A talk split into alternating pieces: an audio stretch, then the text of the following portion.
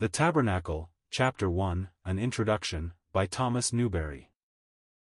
Introduction. Exodus, chapter 25 1 9. It is not here Israel seeking to provide a dwelling place for God, as in David's case, Psalm 132 verses 1 to 5. But God desiring a dwelling place for himself amongst them. Man naturally desires not the presence of God with him here on earth, but God in the riches of his grace seeks to dwell with men. We must remember when this request from God was made. In the 20th chapter, we have the giving of the law, in the three following chapters further precepts, then in chapter 24, Moses, Aaron, Nadab, Abihu, and seventy of the elders were called up unto Mount Sinai. And the glory of Jehovah abode upon Mount Sinai, and the cloud covered it six days, and on the seventh day he called unto Moses out of the cloud. And the sight of the glory of Jehovah was like devouring fire. And Moses was in the mount forty days and forty nights. There, shut in with God, he receives directions concerning the tabernacle. Thus the law includes within itself a shadow of good things to come, and patterns of things in the heavens were given on Mount Sinai. It is in the heart of man God desires his dwelling place, hence it was from those who offered, willingly with the heart, his offering was to be taken. Where there is first a willing mind, it is accepted according to that a man hath. The widow's two mites given out of her penury, were more acceptable to God than the offerings of the rich out of their abundance. The materials. Verse 3. And this is the offering, heave offering, ye shall take of them. There are two kinds of offerings frequently mentioned. The wave offering which was made to pass and repass before the eye of Jehovah, and the heave offering which was lifted up to God and presented to him. In this case it is the heave offering, see margin of the Englishman's Bible. In the original there are two distinct terms employed for tent and tabernacle, in our authorized translation these terms are frequently confused, but the Spirit of God always uses them with precision. The tent, ohel, is the ordinary term for transitory habitations in the desert, hence, to dwell in tents is characteristic of pilgrimage. The tabernacle mishkan, from shakan, to dwell, is more immediately connected with the presence of God. As God says in verse 8, Let them make me a sanctuary that I may dwell among them. God's dwelling place among men must be holy, for holiness becometh God's house forever. In the original scriptures the term employed is, the tent of the congregation. It is never written, tabernacle of the congregation, although frequently so translated.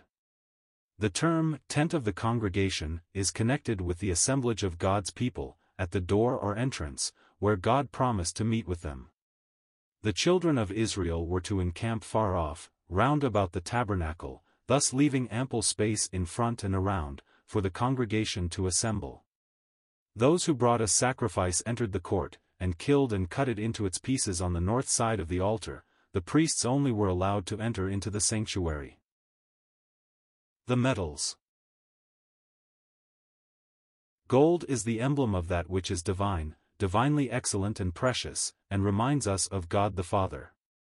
Silver is typical of atonement and atonement price. Ye were not redeemed with corruptible things such as silver or gold but with the precious blood of Christ, 1 Peter 1 verses 18 and 19. The children of Israel when numbered, were required to give a half shekel of silver as a ransom for the soul, unto Jehovah, Exodus 30 verses 11 to 16. This brings the Son of God to our remembrance. Brass is the emblem of stability and enduring strength, as iron is the emblem of overcoming strength. Thy shoes shall be iron and brass, and as thy day thy strength shall be, Deuteronomy 33 verse 25, reminding us of the divine, eternal Spirit. Not by might nor by power, but by my Spirit, saith Jehovah of hosts, Zechariah 4 verse 6. And, strengthened with might by his Spirit in the inner man, Ephesians 3 verse 16. The boards of the tabernacle were overlaid with gold. The sockets of the tabernacle were of silver. And the sockets for the court were of brass. In Nebuchadnezzar's image there was the same order, gold, silver, brass. In light there are three primary colors, yellow, red, and blue.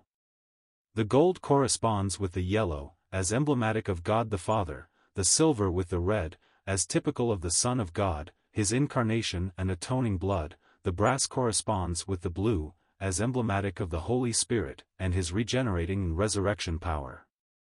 First, divine sovereignty, second, redemption by Christ Jesus, third, sanctification by the Spirit.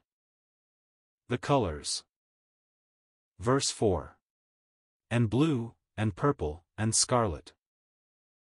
Blue, according to the root of its Hebrew name, signifies perfection, it is also the color of the heavens above, typical of that which is spiritual, heavenly, and perfect.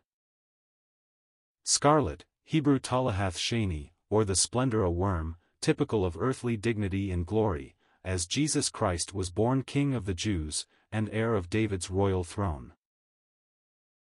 Purple is a combination of scarlet and blue, reminding us of the union of the earthly dignity and the heavenly perfectness in the Melchizedek priesthood of the Lord Jesus, who will sit as a priest upon his throne.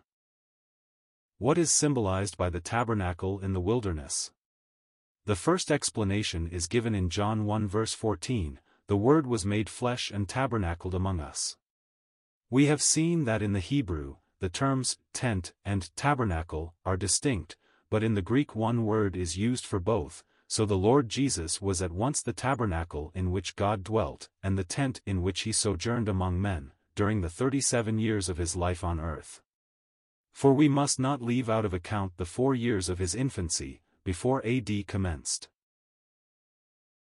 In a secondary sense, the tabernacle in the wilderness is a type of the church of the present dispensation from Pentecost to the return of the Lord Jesus. In Christ Jesus, Jew and Gentile are now builded together for a habitation of God through the Spirit, Ephesians 2 verse 22. The Temple of Solomon is the type not only of the church, but of the whole of the redeemed in resurrection and heavenly glory. The coverings and fine linen, and goat's hair, and ram skins dyed red, and badger's skins and shittim wood. Exodus 25 verses 4 and 5. In these materials we have symbolically presented God's estimate of the human nature of the Lord Jesus Christ as Son of Man. First, fine linen, Hebrew, sheesh, signifying white, corresponding with the fine flour of the meat or gift offering, nothing coarse or uneven. The pure, sinless humanity of the Lord Jesus, the woman's seed, the virgin Son, that holy thing, begotten of the Holy Ghost, and called the Son of God. Though made in all points like unto his brethren, yet without sin, holy, harmless, undefiled. The finest texture woven in God's loom. Second, the goat's hair. In the parable of the sheep and goats in Matthew 25. 32, the sheep represent the righteous, and the goats the wicked. In the sin offering, it was generally the kid of the goats that was to be offered. Romans 8 verse 3 beautifully explains this. God sending his own Son in the likeness of sinful flesh, and for sin, condemned sin in the flesh. It was not in sinful flesh but, in the likeness of sinful flesh, that Jesus came. He knew no sin. He was found in fashion as a man, hence he experienced hunger and thirst, sat weary at the well, fell asleep in the storm after the labors of the day. God never suffered his Holy One to see corruption, neither by disease in life nor decay after death. God not only numbered him with transgressors on the tree, and made his soul an offering for sin, but in the person of him who was made in the likeness of sinful flesh though himself sinless, God condemned and executed judgment on sin in the flesh. Hence there is no condemnation to them which are in Christ Jesus, neither because of actual transgression, nor of duty omitted, nor for that inward depravity which they are conscious of. For the judgment of sin in the flesh has been borne in the sinless person of Emmanuel on the cross. On the great day of atonement, the sacrifice of the bullock, whose blood was brought into the holiest, was for Aaron and his house, typical of Christ and the Church. See Hebrews 3 verse 6. The goat was on behalf of Israel, and the scapegoat prefigured the putting away of Israel's sins nationally, on the ground of the new covenant. See Jeremiah 1 verse 20. Third, ram's skins dyed red. The bullock represents Christ in service, the lamb in his meekness and gentleness, and the ram in his public testimony. As the lamb he increased in wisdom and stature and in favor with God and man, but as the ram, the world hated him, because he testified of it that the works thereof were evil. It was to be ram skins dyed red, because he was not only the faithful witness in life, but sealed the testimony with his blood. The coats of skin with which God clothed our first parents in Eden foreshadowed this. And Joseph's coat of many colors, which his brethren took and dipped in the blood of a kid of the goats and presented to their father, was likewise typical. The rider on the white horse in Revelation 19 is clothed with a vesture dipped in blood, which probably has a twofold meaning, symbolical at once of his own atoning death, and of judgment which he executes on his foes. Fourth, and badgers' skins. The term badgers' skins occurs elsewhere only in Ezekiel 16. 10, and shod thee with badgers' skins, hence used where strength and durability were required. It was the external covering of the tabernacle.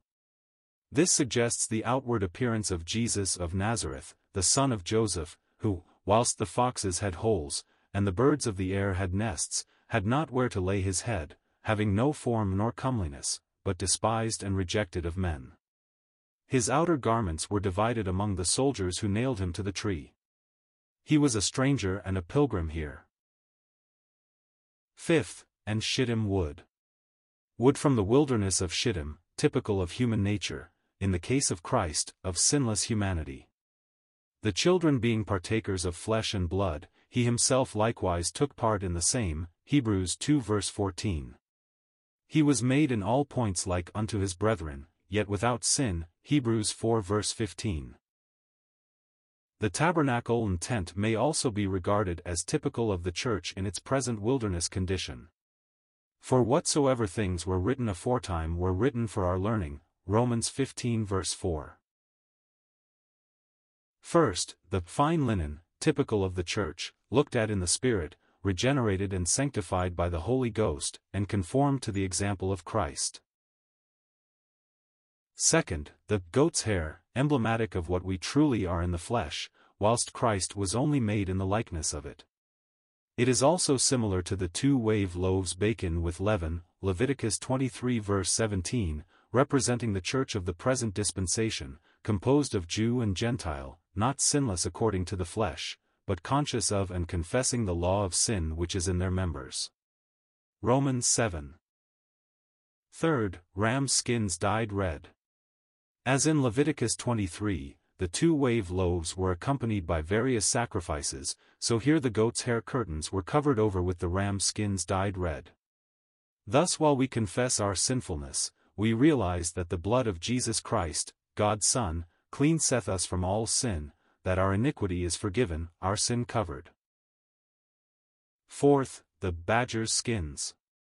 Whilst seeking a city yet to come, we confess that we are strangers and pilgrims here. Fifth, Shittim wood. Though now by divine grace children of God, yet having been born in sin, shapen in iniquity, and by nature children of wrath even as others, there was need of the regenerating power of the Holy Ghost and of redemption through the blood of the Lamb.